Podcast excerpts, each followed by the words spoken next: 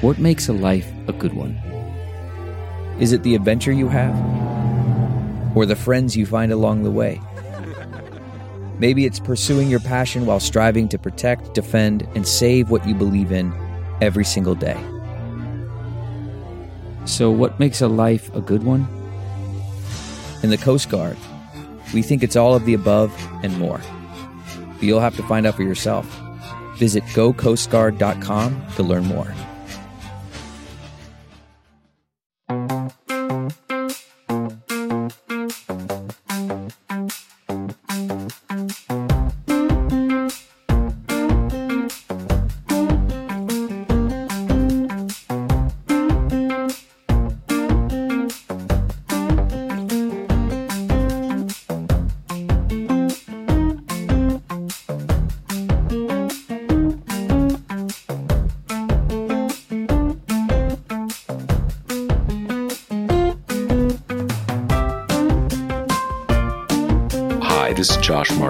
This is the Josh Marshall Podcast. Yesterday, we had the big news that Fox News and Dominion had settled their lawsuit.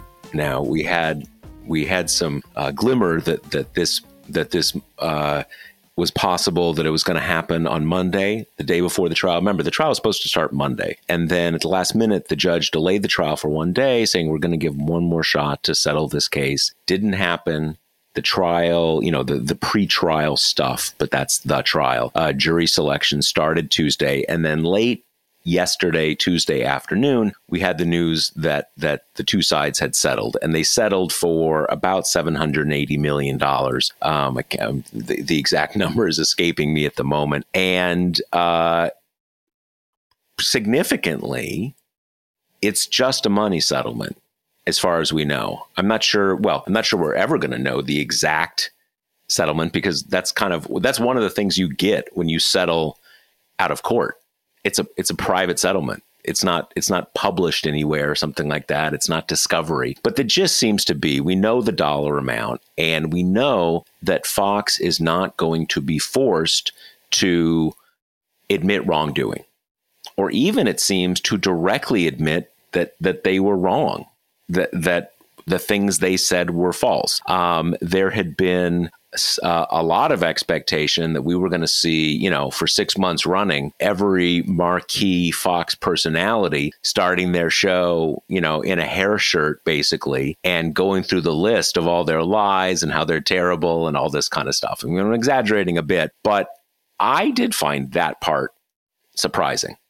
Um, but but, and this is something that I talked about a bit uh, in the editor's blog today, we're seeing something that is a little like those initial um, reactions to Trump being indicted in New York City. That you had a lot of people saying, wow, best news Trump has ever had. He, he, he drew the, the weakest indictment, and this will undermine the future indictment. You know, getting indicted is not great you know, there may be gradations of badness, but it's not great. Um, and a lot of people saying Fox got away with it. They got away with it. It ended up there was, you know, there was not accountability. And there's a little something there with the lack of an admission, which again, that did surprise me, partly because if you go back, if you go back all the way to the beginning of this, you know, this is like, this is literally two, more than two years ago now, right? This has been going on for a long time. Uh, you had everything that happened in November, December into January, you know, November, December 2020 into January of 2021. And at a certain point, uh, I'm not sure if it was when uh, Dominion and Smartmatic, the other the other voting machine company, uh, actually filed their cases, but it was clear they were they were dead serious. They were going to file defamation suits against against uh, Fox, and uh, you know they yanked. I think they yanked Lou Dobbs off the air, and there were these kind of surreal things where, in this very kind of you know. Uh, Kremlin slash, you know, North Korean broadcaster kind of tone, you had Fox types saying, "Oh, in fact, we, we must tell you that this you know this accusation and that accusation were actually not true. I think this this it happened in an even more extreme version on I think like OAN and and and and and Newsmax. So Fox had kind of already said, like, again, this is my pretty strong recollection in the past, that, okay, that stuff turns out that stuff was not actually true. We have no evidence of that, blah, blah, blah, blah. So it, one would have imagined that they would have had to at least say that the allegations were not true. That doesn't mean that they lied, right? Lying is a different thing from something not being true. You can think they're true when you said it, uh, or all the kind of stuff. And I have a theory. Actually, my colleague uh, David Kurtz had a theory, which I adopted as my own theory. Uh, that may be because this is not over for Fox News.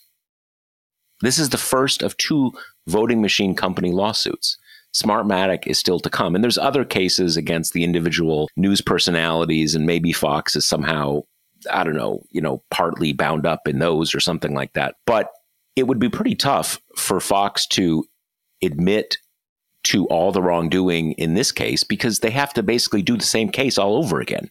Now, I don't remember exactly, um, I, you know, my, my recollection at the time, to the extent that I go back, I actually remember hearing more about Smartmatic at the time than about Dominion.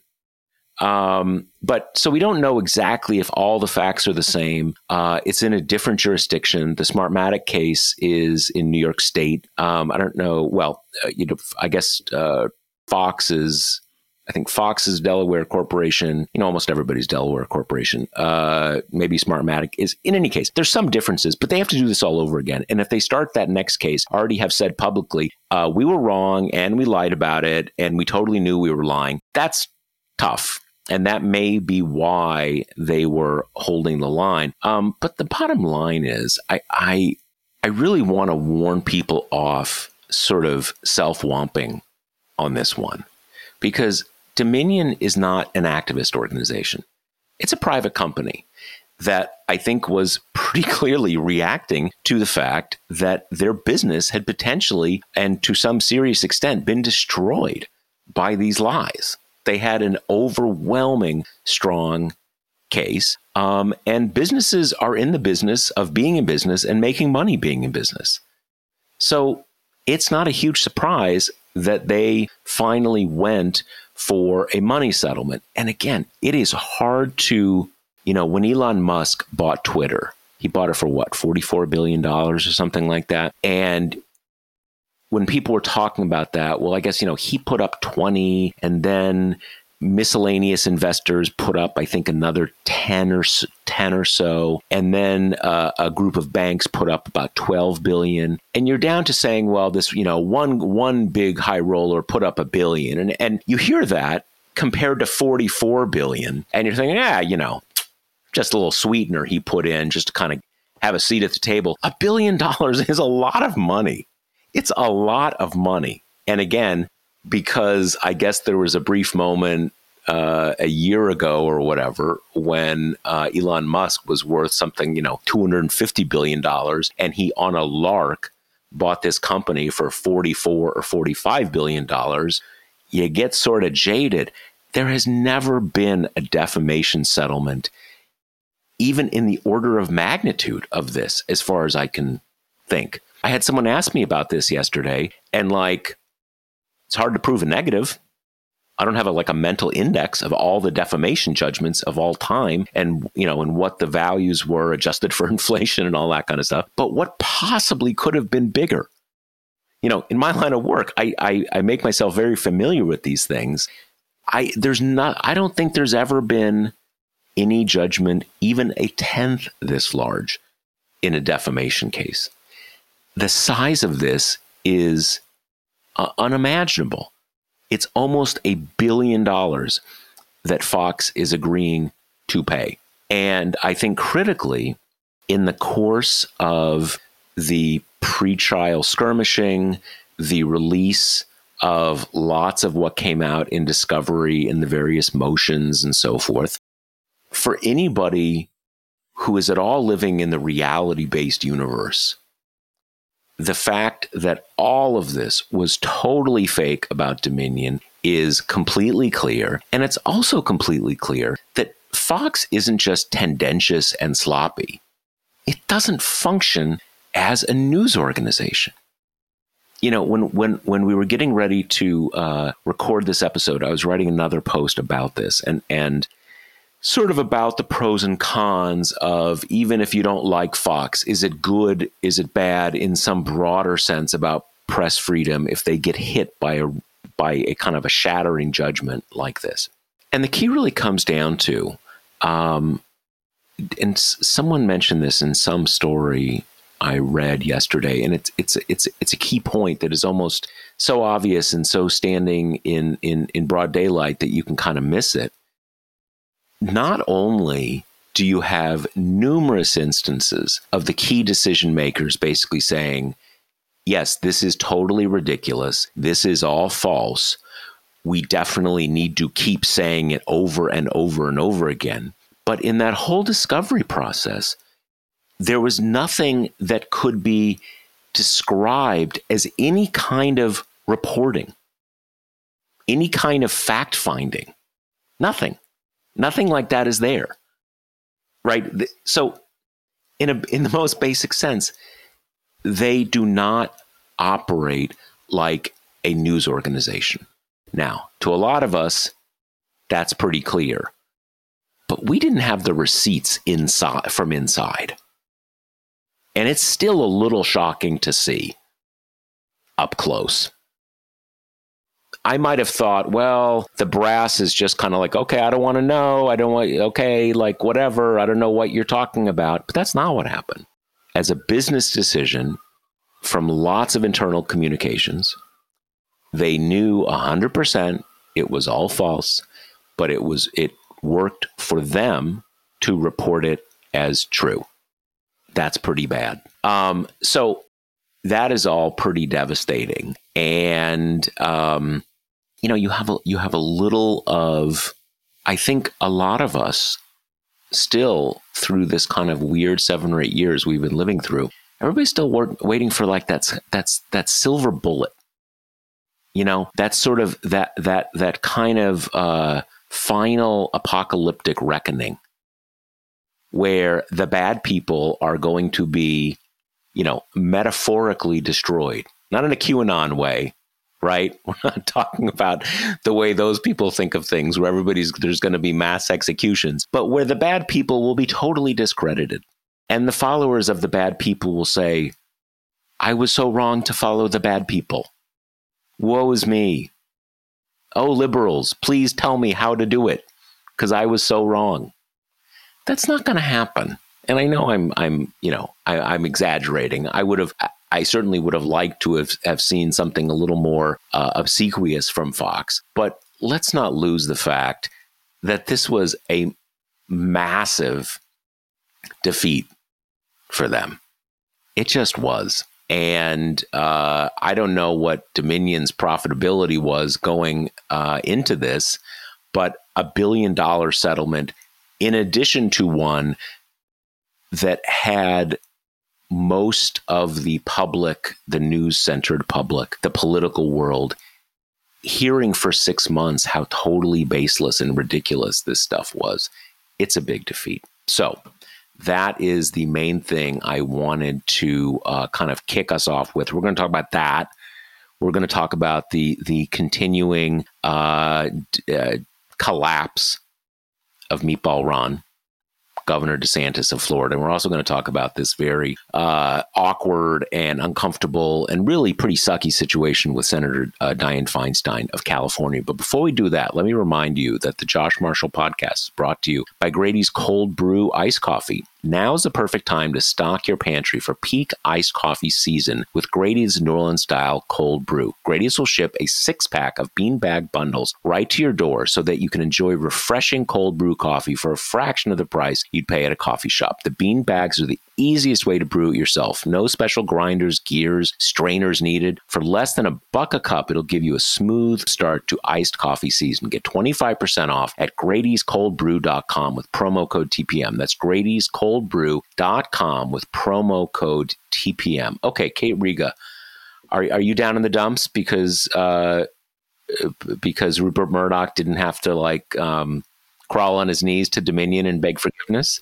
A little bit. I mean, okay, it was gonna right. be it was gonna be a spicy trial at the very least. Um, would have been Certainly. nice to see some groveling certainly it would have been it would have been a lot of fun to see the trial. There's no question about that. But I will say, you know, and and I feel like it's weird and I've I've sort of wondered is there more reason why this is the case than I'm thinking, but I don't think there is. It's sort of weird that that everybody's saying, well, you know, can't have everything.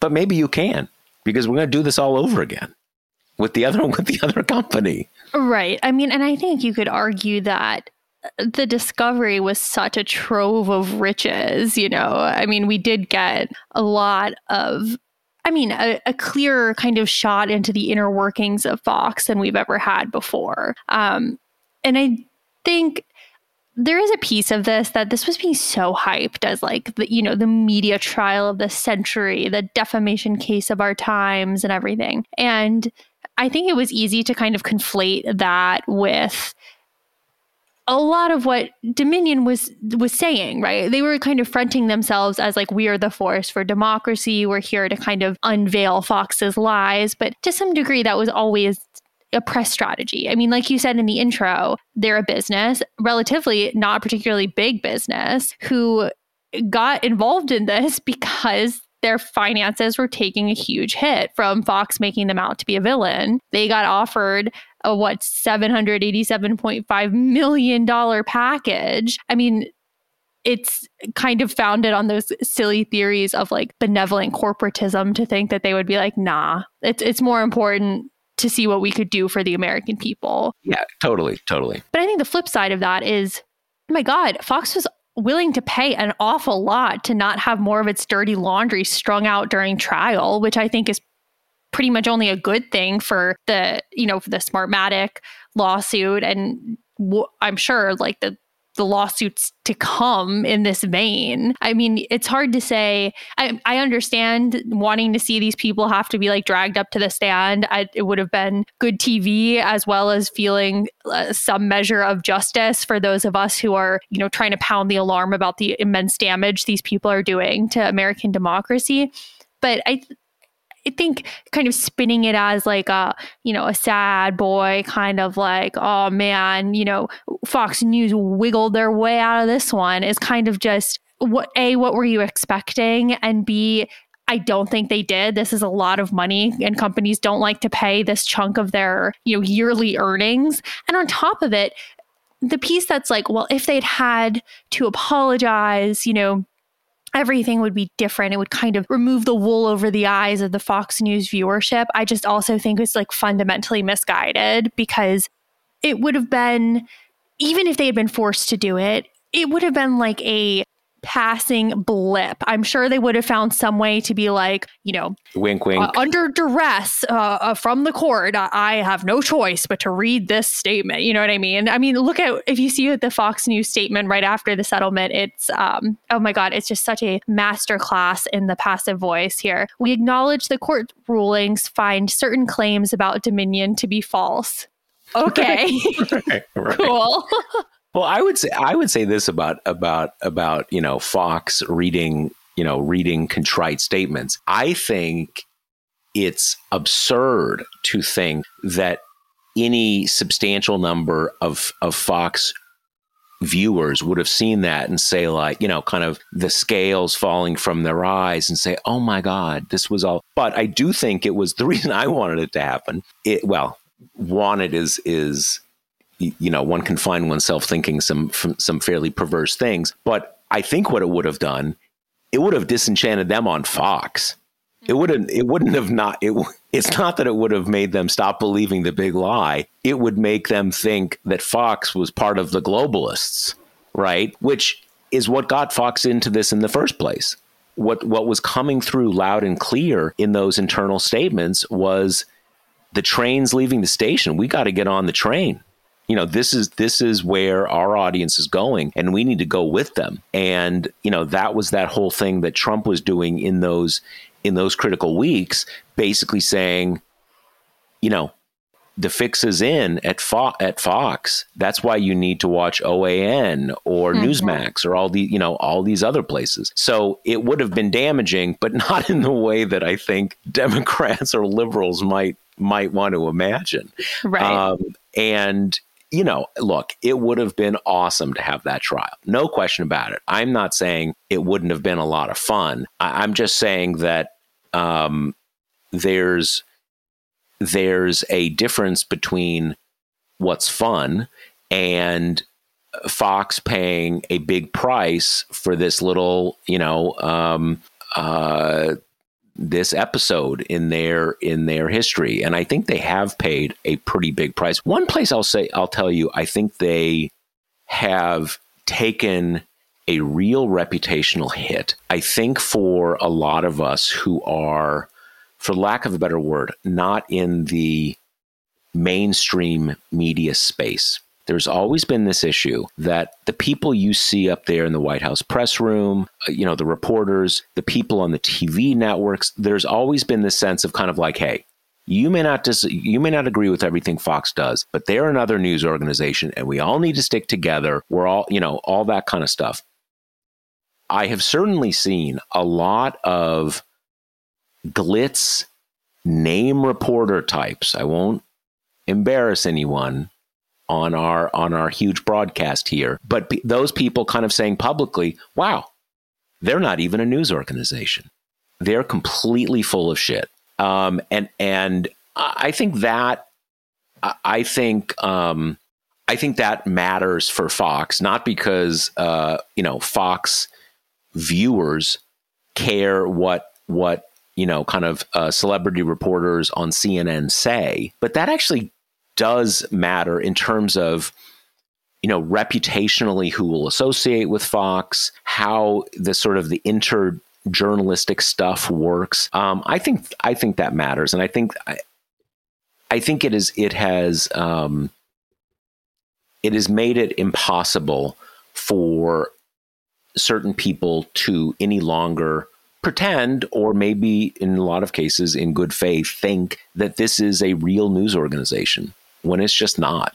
I think it also reveals kind of a dual threat here. And one of the threats is to Fox News itself, because Newsmax and OAN are like amateurish, small, kind of, you know, relatively small productions. Their their on-air talent is like often kind of goofy, you know, and yet those entities were such a massive threat to Fox News that they were willing to you know completely they reached that point of being like completely revamping how they were covering the election because they were like we're going to lose all of our viewers to these piddling little amateurish channels. I mean, imagine if they had a competitor to the right that was a behemoth like they are you know that had the the kind of funding to add all the bells and whistles and and be more of an entity um, and then also and also just I, to be on the air in as many places as Fox exactly. is. A lot of it's like you know cable carrier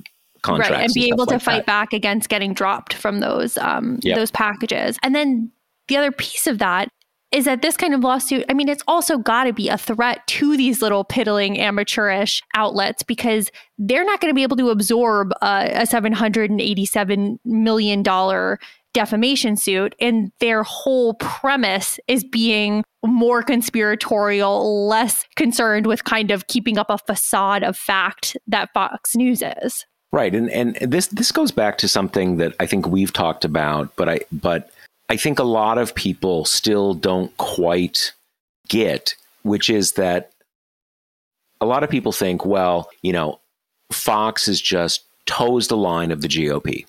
You know, it's whatever the GOP says, they're they're in the tank for the GOP. When in fact, it's it's long been more like the GOP is in the tank for Fox News that it's really much more Fox calls the shots for the GOP rather than rather than vice versa. And in most cases, it's not like, well, that's good because you know Fox is kind of keeping it keeping it tight, keeping it you know close to the truth. I mean, they're they're worse than the GOP in a lot of cases, but that is has long been the um, the dynamic, and in some ways, you know. Uh, 25, 30 years ago, in some ways, Rush Limbaugh was that thing. You know, is Rush Limbaugh, uh, you know, in the tank for the GOP, or it's more like the GOP is in the tank for Rush Limbaugh. And and so what we saw, and this this is this is something I don't think has really been you know fully explored enough. Is that finally there was a case where Fox couldn't do that, and again, it's it's not a matter of that they wanted to do something more just or better or stuff like that. It was just um, it didn't serve anybody's interests. It didn't serve Fox News's interest to to to to go off on that um, on on that tangent. I will, you know, there were certainly some people within Fox News who were like, "Dude, this is too much. This is this is completely ridiculous. We're not we're not going there." But Fox couldn't do that because, as you say, there were other there were other mini Foxes there who were happy to to turn it up to eleven, um, and and who had a different set of interests because you know this is sort. Of, it's funny that the final season of Succession is happening right now because, you know, we don't. Who knows how similar it is to the world of Fox News?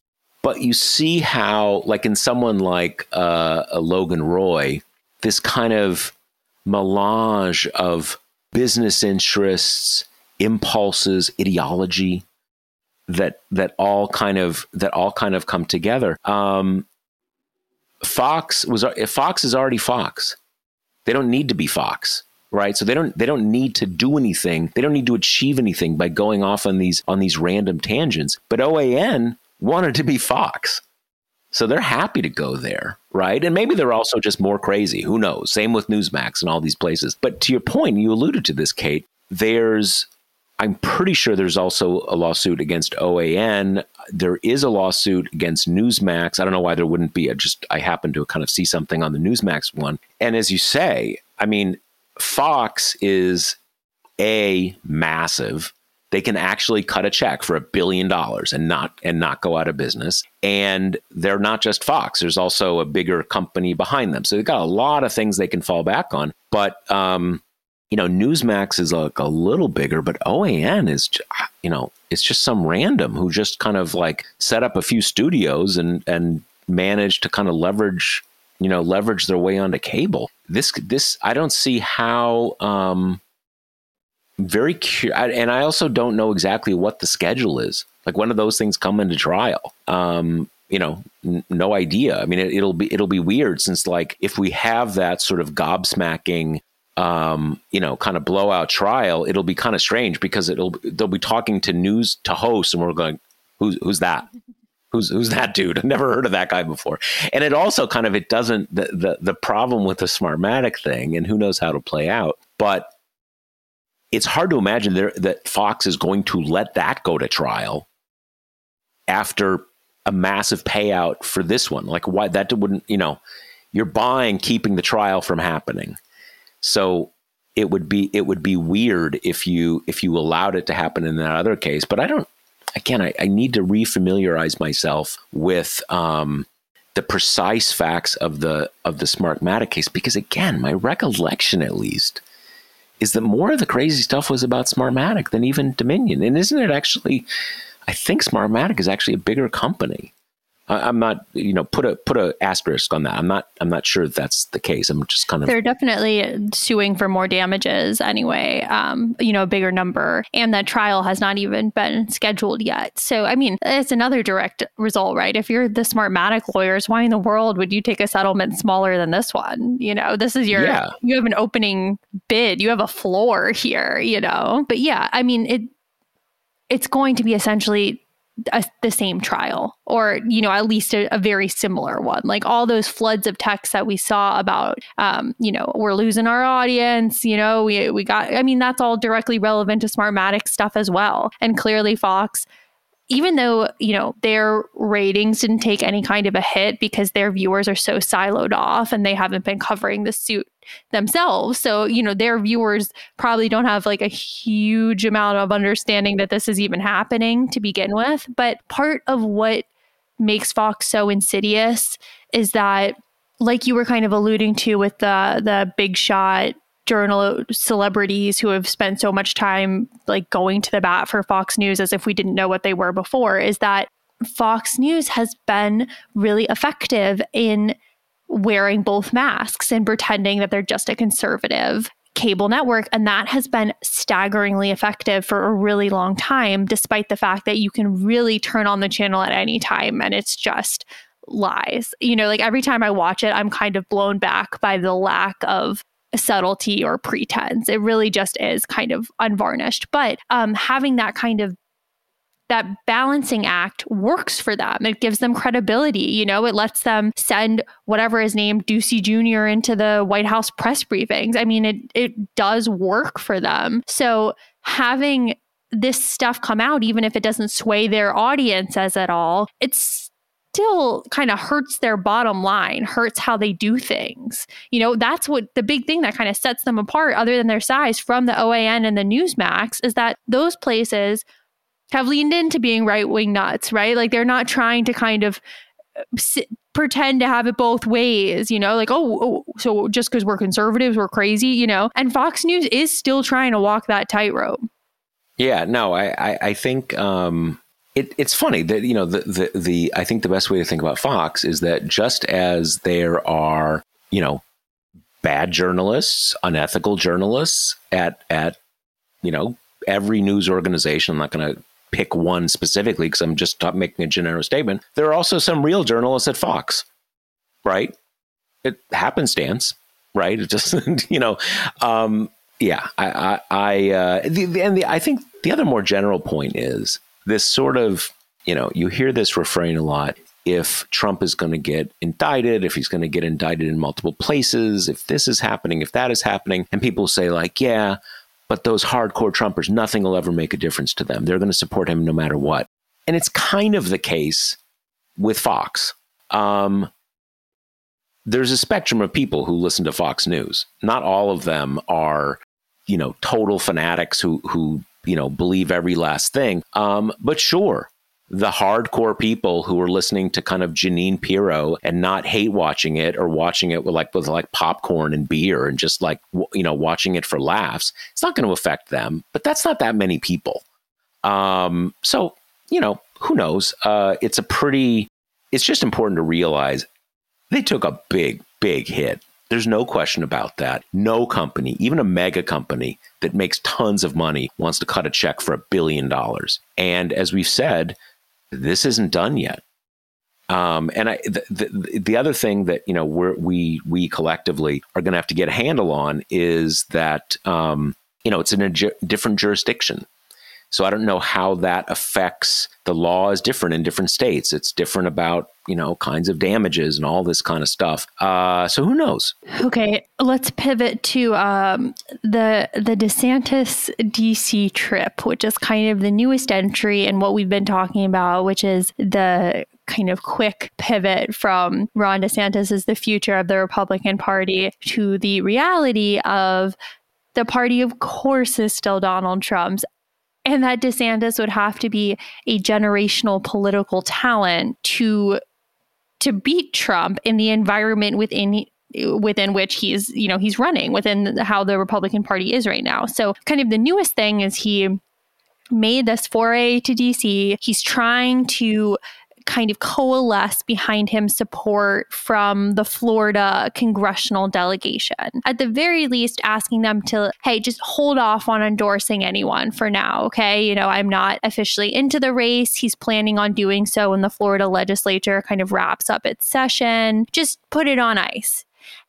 And the exact opposite is happening with some like extra kind of insults sprinkled atop the injury. We had now had three more people this week from the Florida House delegation kind of loudly throw their support behind Trump. Uh, you had one of them kind of open his statement saying, you know, I had, I had a great conversation with Ron but I'm going to go ahead and, and, support Donald Trump. And then that's spewed kind of uh, the spin off stories. Like Greg Steube is one of those who lined up behind Trump. And then the story details that he has tried to reach out to DeSantis like for the past five years. DeSantis will never call him back. Um, and he had an accident and had to go to the hospital. And I guess like Trump was his first call while he was in the recovery room, the famously compassionate Donald Trump. But, you know, it, it is it adds to that genre of like DeSantis is weird and not personable and like can't figure out interpersonal interaction. So it's not only the original insult, then it's the additional story saying, and another add to the chorus who have endorsed Trump. And then the third layer of like, and here's why these particular House guys just don't like Ron DeSantis it, it's definitely true that when he was in the House, he you know he was in the Freedom Caucus, he was part of that scene. He was not very well liked, and I'm not I'm not saying everybody hated him, but he just wasn't a personable guy, as you say. And and with some of these, it it, it is. I was going to say it's impossible not to think that these stories that you're just describing weren't coordinated with Trump for, to maximum effect to play into the storyline that um, that that Trump is telling. The only I think exception to that is that these guys don't need Trump to tell them how to do this. You, we want you to endorse me and dis, and and package it in these passive aggressive, humiliating stories about Ron DeSantis. I mean, I can't stress enough just for for for listeners to get a sense of this. This one um this one who who was it? Was it Brian Mast? Who was the one who did the like I met with him and I'm endorsing Trump? Hmm, I don't remember. I can't one well Kate will find it. One this uh one one rep, but it was basically I had a really good meeting today with my friend Ron DeSantis. Still, I'm going to endorse the next president of the United States, Donald Trump. Now, that's just not necessary. You wait a you wait a week and you say, "Hey, I'm endorsing Donald Trump," but he had to basically say, "I met with Ron DeSantis." I know Ron DeSantis. Ron DeSantis gave me the maximal pitch, and that very fucking next day, I'm going to put out a statement saying I'm endorsing Donald Trump just to kind of humiliate Ron DeSantis because that's how much I think of Ron DeSantis. This was uh, it was Lance Gooden, who's actually from Texas, not Florida. Oh, but he, okay. well, he opens small it with victory for Ron DeSantis. right. Then. He opens it with today after careful consideration and a positive meeting with Governor DeSantis. I've decided to endorse President Donald Trump for 2024. Yeah, so not even basically saying like you know Ron and I have some beef from the past when like Ron you know took a handful of my pudding and got it all gross and I couldn't eat my pudding. So there's no like there's no backstory, right? Mm-hmm. He loves Ron DeSantis, but Ron DeSantis is a pitiful fool. And so I'm endorsing Donald Trump. Just just yeah, it's so like you know, Humiliation. Ron gave me his best. He tried to have a positive meeting with me, and yeah. regardless. And then you also have the the other kind of new wrinkle in this is um you had this guy Thomas. P- I guess Peterffy is that how we're pronouncing Oh it? yeah, yeah, the the yeah, I, I, your guess is as good as mine, but the sort All of right. the, Sorry the to all the. Peter fee, Petter fees Yeah. out there, but he, yeah, big GOP donor guy. Um, he kind of came out uh, with with a quote saying that he's withholding money from DeSantis due to quote his stance on abortion and book banning. And I thought it was kind of, you know, when I first glanced, I was like, what is who is this top donor in the GOP who is offended by the stances on abortion and book banning? But I think what he was saying, and tell me if you agree, was that DeSantis is going to have an impossible time kind of recalibrating to the center and the general when he's you know setting mountains of books on fire and like threatening Mickey Mouse to uh you know fisticuffs. I think that's exactly right. I mean, there's no way that that um, you know, I I think it's like 95% that. And I suspect it is. I mean, look, if you're a major donor to the Republican Party, either you are pro life or you are entirely cool with banning abortion for the purposes of keeping your taxes low. Uh, either has to be the case. Um, I got the feel in that statement that the book banning stuff, he may not actually be crazy about that. You know, these like high roller billionaire types, that's not their thing right? Um, Very or- progressive. yeah, exactly. It, it, not not even you know, but basically yes, a, not hundred percent, but ninety five percent. This guy has made himself unelectable in a general election, or at least very hard to elect because he's just and yeah and and that was clear that was clear cut and um again you have this thing of like you know Fred Peterffy or whatever his first name is, we've never heard of you before. Did you have to announce this? Right. Did you have to tell us you're you're you know keeping your powder dry, not giving not giving money to Ron DeSantis? Um, I you know I think this is you know it's it's this it's this weird thing about the current Republican Party that in some ways it doesn't get talked about enough because in some you know this is always how I think liberals thought the Republican Party ran that it's just funded by a kind of, you know, one big dinner party of billionaires. It didn't used to be that way, but since Citizens United and over the last decade, it really is kind of that way. There are about 20 billionaires, and there's a group of like four or five that are super rich and also giving super high amounts. And that has coincided with a decline in small donor giving. So if you're not getting that billionaire money, you're it's not going to happen. And and Trump actually this is I mean I think they're going to come around for him, but that actually is one of his problems now because a lot of those people have said they're not going to support Trump. He'll figure it out, but it's an issue even for him. Whereas, you know, th- there's just nothing comparable for Democrats right now. It's not that fundraising isn't important, and obviously, people who, um, you know, max out to multiple candidates in a cycle. So maybe in a cycle they're giving twenty thousand dollars.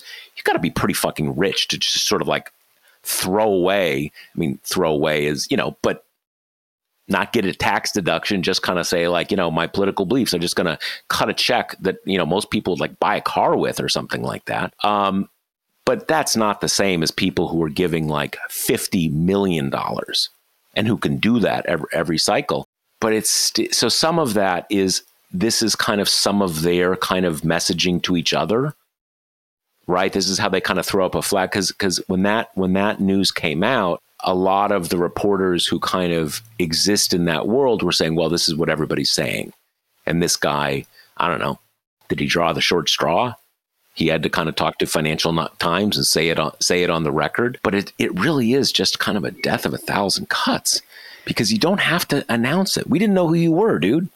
Right. And I think the other piece of this, specifically the abortion piece, is going to prove a problem for whoever the Republican candidate is. And obviously we've already kind of seen that play out with, you know, Tim Scott's great word salad of a response when he got the easiest possible and most predictable possible question on abortion. Um, and then you have DeSantis kind of signing the six week ban in the middle of the night and then doing an event at Liberty University, the friendliest possible audience for such a thing. And he doesn't even mention it. You know, he's just gonna gonna kind of cross his fingers and hope it doesn't come up. Um, and even Trump, I think to some degree, had an easier time on the abortion front. It came up honestly to especially the first time 2016 it came up in terms of like, oh, he used to be pro choice. He is, you know, he's not a real Republican. That was kind of the extent of it. And he, I think we've gotten some reporting that he, one of his, he, how he occasionally kind of shows flashes of like political savvy that, that he does have that around abortion. Um, obviously, because he doesn't kind of ideologically care at all about being anti abortion, but also I mean, on this one, the writing's on the wall. It is an electoral killer for Republicans over and over and over again. Um, and we talked about this last pod, you know, how we have like panicked conservative voices saying, we just need to rally around the 15 week ban, like that will save us. But it is a hugely just salient topical issue this time around and it's going to be going into 2024 and i think it poses kind of an enormous problem for you know probably trump and anyone else who kind of tries to compete with him um, to find a response on abortion specifically that can satiate the hard right primary audience and that doesn't just directly translate into democratic ad fodder once you reach the general. Yeah, I mean, there was I, I I'm trying to remember when he did it, but there actually was a, a, a statement that Trump made where he basically attacked the Supreme Court, hmm. like you guys are idiots.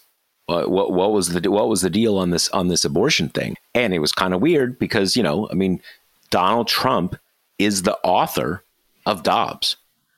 You know, yeah, uh, we've had in recent history, we've had, you know, or just in this century, we've had two two term presidents. Both of them got two Supreme Court uh, justices, were able to put two people on the court Bush and Obama. Trump, in four years, got three. Jimmy Carter got none. I mean, it, it, you know, it was it was uh, it was uh, a mix of uh, Mitch McConnell's theft in 2016 and all, but I mean, it happened. It's his. He did it. You know, take a bow. But as I think you were alluding to here, one of Trump's perverse advantages is that no one thinks he gives a crap about abortion.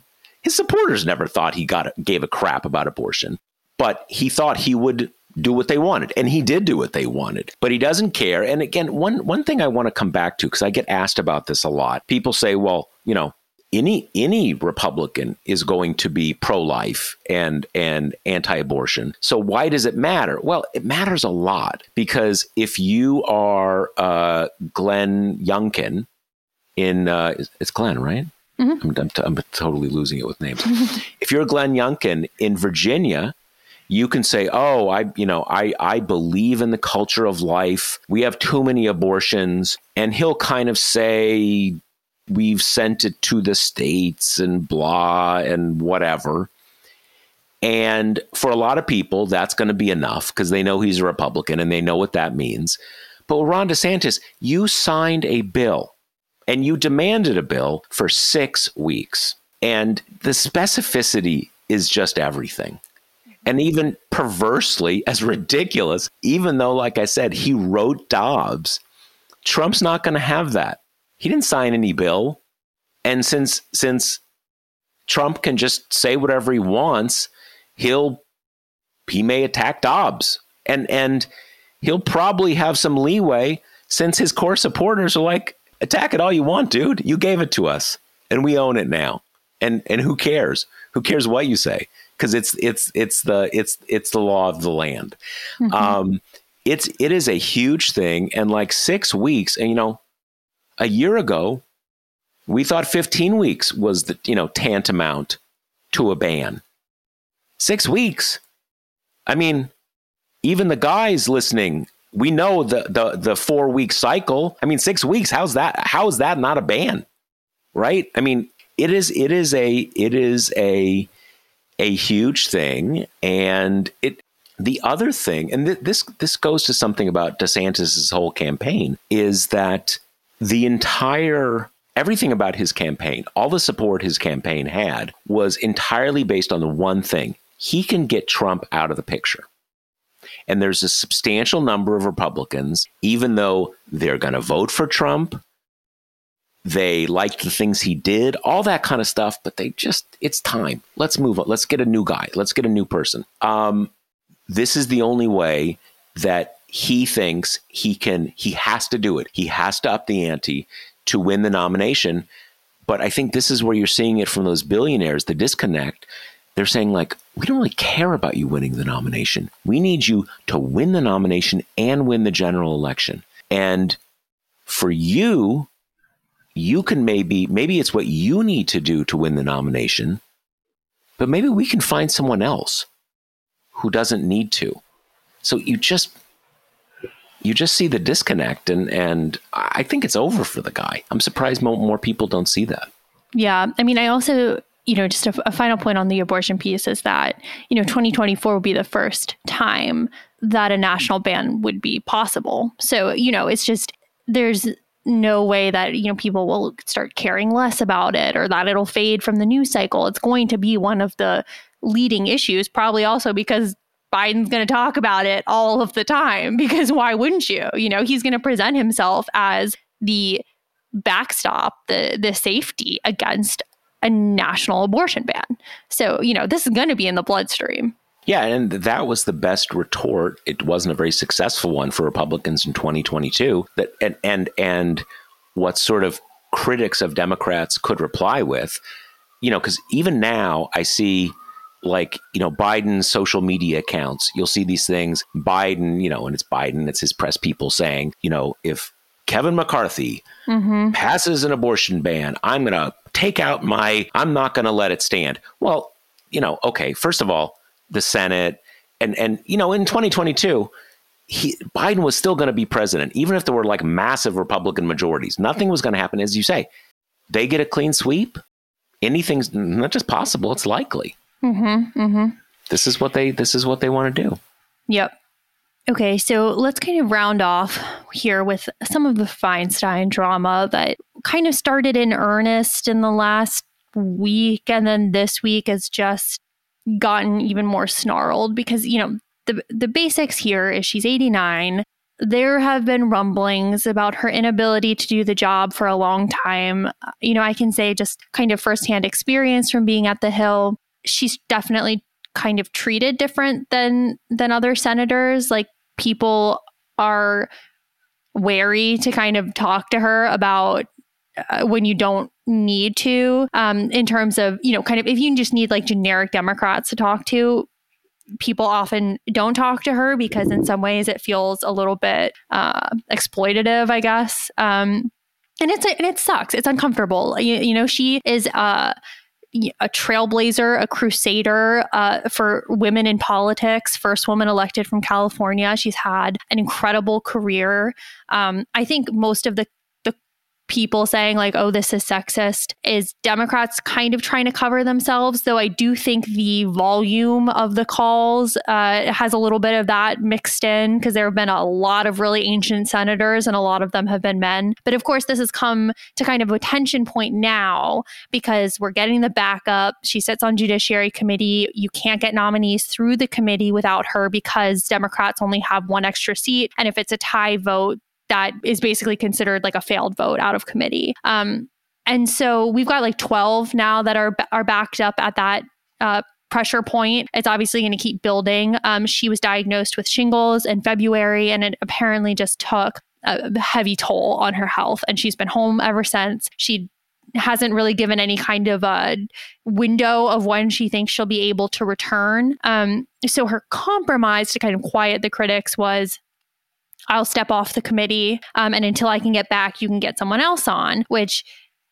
you know sounds great until you realize the kind of mechanics here which is that either they replace her with unanimous consent or they have to overcome the filibuster so they need 10 republican votes that became immediate as early as last weekend that that wasn't going to happen. Tom Cotton, you know, got himself the medal for being the first one who uh, said he wasn't going to do it, and they've all kind of uh, used as cover for not wanting to let Democrats um, confirm judges. This idea of they that Democrats are being um, like horrible to Feinstein, that it's sexist and disrespectful to a colleague and blah, blah, blah, which obviously is all fake. They just, they love the idea of not ha- letting Biden appoint any more judges until, you know, next Congress. Um, and so it's really difficult because even if Feinstein is kind of like, okay, I'll resign altogether, I'll leave the Senate, you would get Gavin Newsom appointing her successor but we would run into the same problem with the vacancy on the committee. Well, is is that I wasn't sure.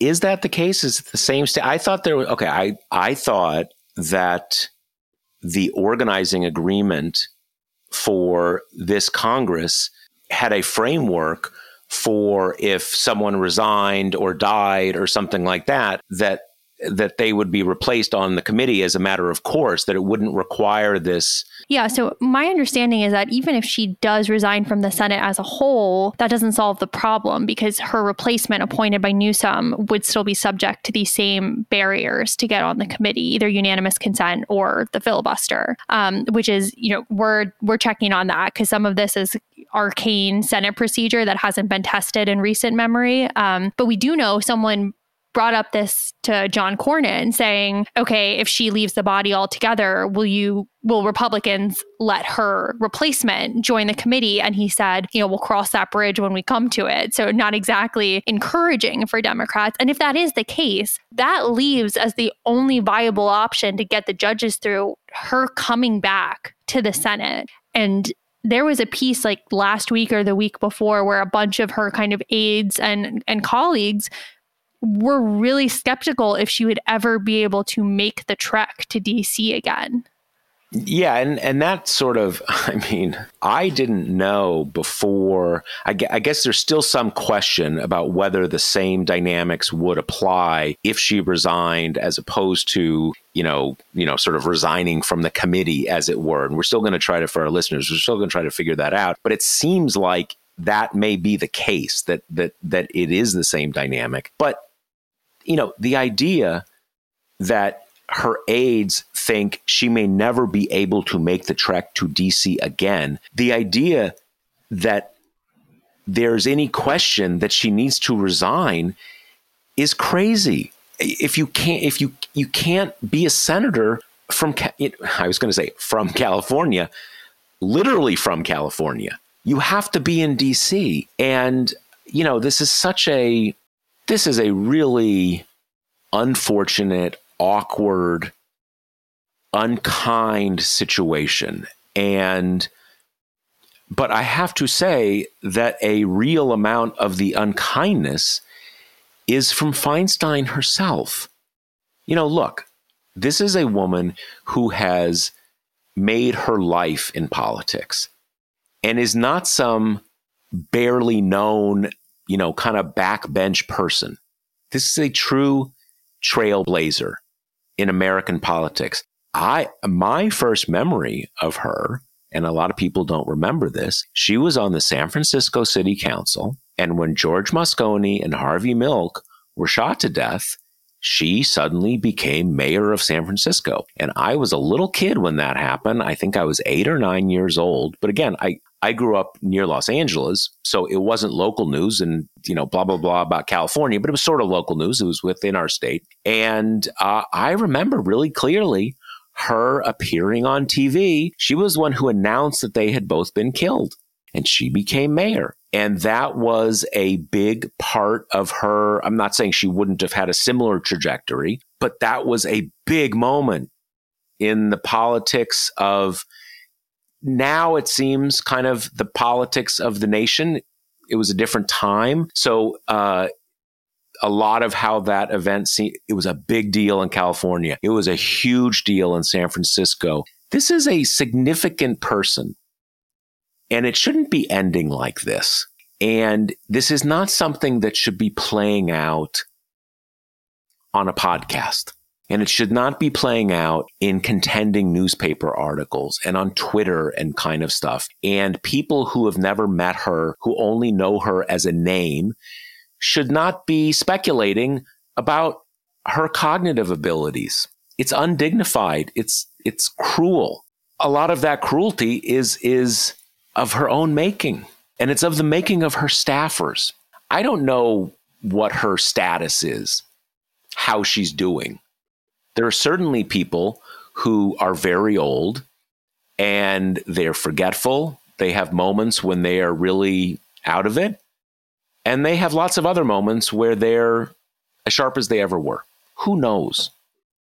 But there has been a kind of global failure here on her part, on her staffer's part, on her colleagues' part, who have not been able to convey to her that she needs to step aside. But I mean, I know exactly the article that Kate is talking about, where again, her top people saying, you know, she may she may have to only do the job from California. You can't do the job from California. That's absurd. And even if even if her resignation doesn't um, doesn't solve the issue of you know replacing her on the committee, there's also only 51 votes. It, it's just crazy and we should not be here. But again, the idea that you're saying you're not going to resign and people who have every interest to be optimistic are saying they have real doubts you'll ever be able to return to DC. We're just in, in an absurd, a tragic and absurd situation. There's there's no other there's no other way to describe yeah. it. Yeah. I mean, and as much as it sucks, this is the post Ruth Bader Ginsburg party. I mean, you're just not going to get Democrats being as sympathetic as treating with kid gloves these people as they would have prior to her kind of refusing to step down when she was already very old under Obama, which I mean, it's not like the court would be super terrific now, but the minority wouldn't be quite so crushing. Um, yeah.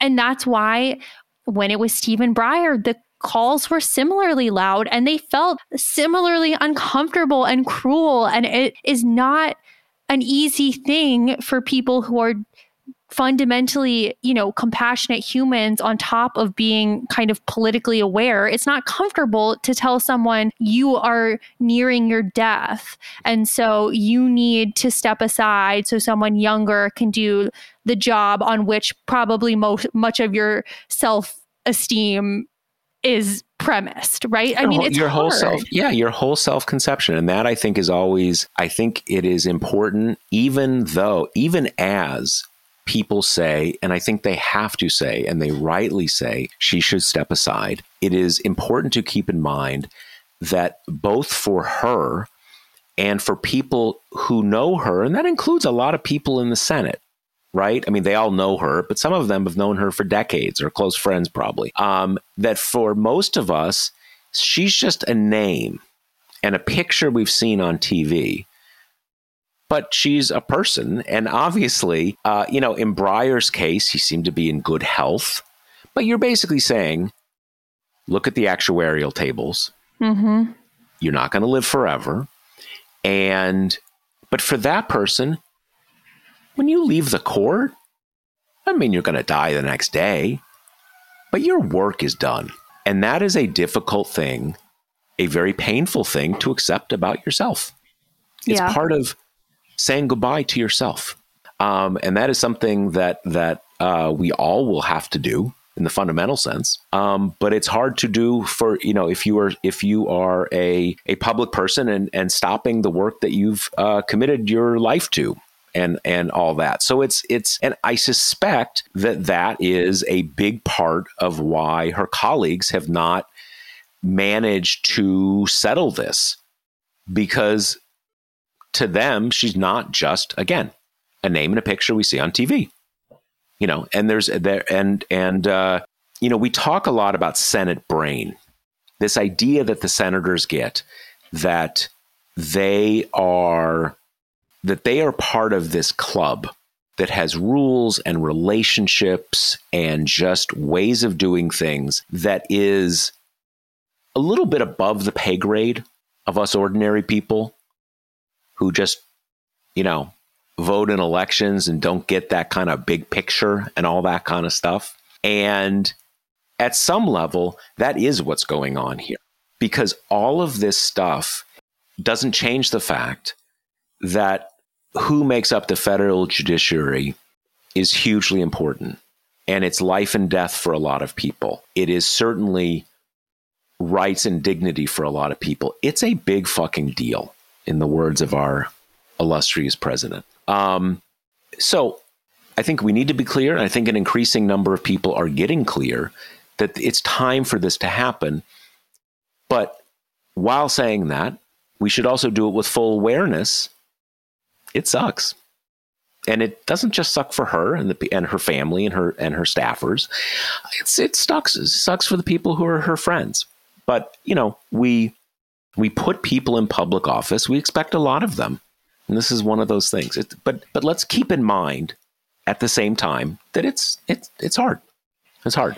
I would also add this is um, related but a bit different that we might come to a time where Newsom is picking her replacement. And he had promised a couple years ago that if the opportunity arose, he would pick a black woman. And we, we were talked about this on the pod, but that has sparked a lot of um, uh, you know, thoughts that maybe it's going to be Barbara Lee, who's a representative, um, who's running for Feinstein's uh, seat. And I would just say, I really, really hope he doesn't pick her. I really hope he doesn't pick anyone who's running for the seat because California already has one of its senators is an appointment. That's Alex Padilla. Um, and that's fine and that happens. But it just makes me feel kind of weird to think of having, you know, an, another appointment be kind of like blessed to have the seat kind of given this like leg up in the election that again it's, it's the people don't get to weigh in on you know that yeah. just makes me feel a little uncomfortable and it feels like you can just avoid it by you know picking one of the many other black women who are like competent to take over this role on an interim basis and then just kind of leave the election field open. Yeah, and I, I will say this, and this is, you know, Ro Khanna is the guy who is the one elected uh, elected Democrat. Maybe mm-hmm. there's another who's kind of said like, "Oh, I agree with Ro" yeah, or something. That's right. But he's but he's the one who has said she needs to resign she has to resign, blah, blah, blah, blah. And he's gotten a lot of credit for that for, um, you know, a lot of people who want this to happen. And yeah, but he's also, as far as I know, he's the chair of Lee's campaign and he supports her. And I think that most would probably agree that absent her getting an interim appointment she's not going to get the nomination. She's not going to be the next senator. I'm not saying it's impossible, but she is the other two big Democrats seem more likely to be the winners.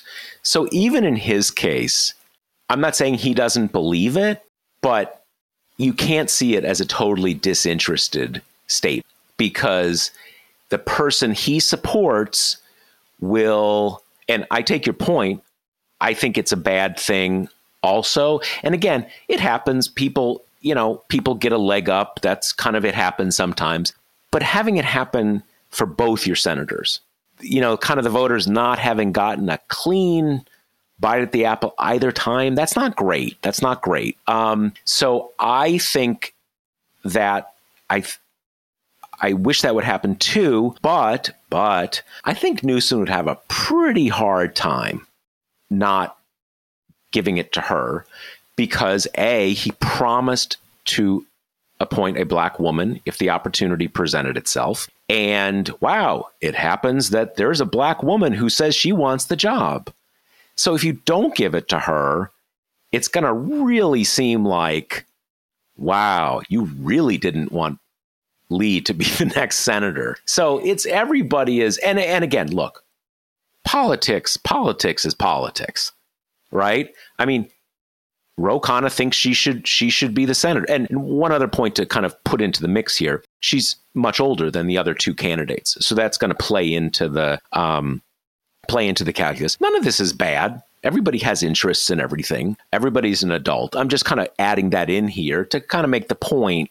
Everybody's got a lot of different angles they're pursuing, and again, that's you know, no crying in baseball, as they say. Right. Um, yeah, and I mean Feinstein obviously hasn't resigned yet, so we don't know if it'll come to this at all. I just think I hear you on on Barbara Lee, but I I do think it's avoidable for him if he kind of Newsom like leans into this idea of I want the people to have kind of a, a clean shot at it, and so I'm going to pick someone with no interest in running for the seat. Yeah, no, no, no. I, am not saying it's impossible. I, I agree with you. If he if he if that's what he wants to do and i think that given he's already appointed one of the senators it's what he it's what he should do um, it's not the easiest thing to do totally. put it that way um, but, so you know and and the the other piece of this that has been the you know the undercurrent of our conversation is just like california is huge and it's insane to begin with that they only get two senators right? So they at the very least should like have a say in one of them. Yeah. Yeah, yeah. No, it's it's a uh, it's it's a it's a it's an uncomfortable situation and if it is true that they still have this same issue even if she does resign gets a lot more dicey i will say this though they got a lot of judges through in the first two years of of biden's mm-hmm. um, uh, Biden's presidency when they only had 50 senators, not 51. And there are things, I mean, again, this gets deep into the arcana, but so the standard thing is you have to pass the nominee out of committee and then they get a, a vote on the floor, majority rules, blah, blah, blah, blah, blah. Okay. Um, but there is another thing that they can do. You can have a vote. Basically, the majority can say, you know what? Screw the committee. We're going to bring this person. They're so, so good. we're bringing them straight to the floor. We're not even going through committee. You can do that. And I'm pretty certain it does not require 60 votes. Um, but again, Senate brain, right? Um, they don't like doing stuff like this. Uh, so you know, it's not the end. It doesn't mean that like Biden's not going to get any more nominees th- for the rest of his term, but it's not great, to put it mildly. It's not great. Yep. Um, Okay. Okay. We've kind of gone long, so maybe we should just wrap here. Yeah, well, you know, we, we had we had uh, we had some questions from readers we wanted to get to, but we were so busy making uh, great content that we we didn't even get to them. So maybe on the next episode we'll do Yeah. like extra batch of questions. Maybe we'll even do like a question episode, a little mini Yeah. episode or something like that. Totally. In any case, uh, let me remind you the Josh Marshall podcast is brought to you by Grady's Cold Brew Ice Coffee. You get 25% off using the promo code TPM at Grady'sColdBrew.com. And uh, I guess that's all we got. All right. Later. Well, see you next week. Bye. The Josh Marshall podcast is hosted by me, TPM reporter Kate Riga, and TPM founder, editor in chief Josh Marshall. The show is produced by Jackie Wilhelm. Thanks to Why Not Jansfeld for our podcast theme song, and thanks to all our TPM members who make this possible. Rate and review us on Apple Podcasts and subscribe wherever you listen.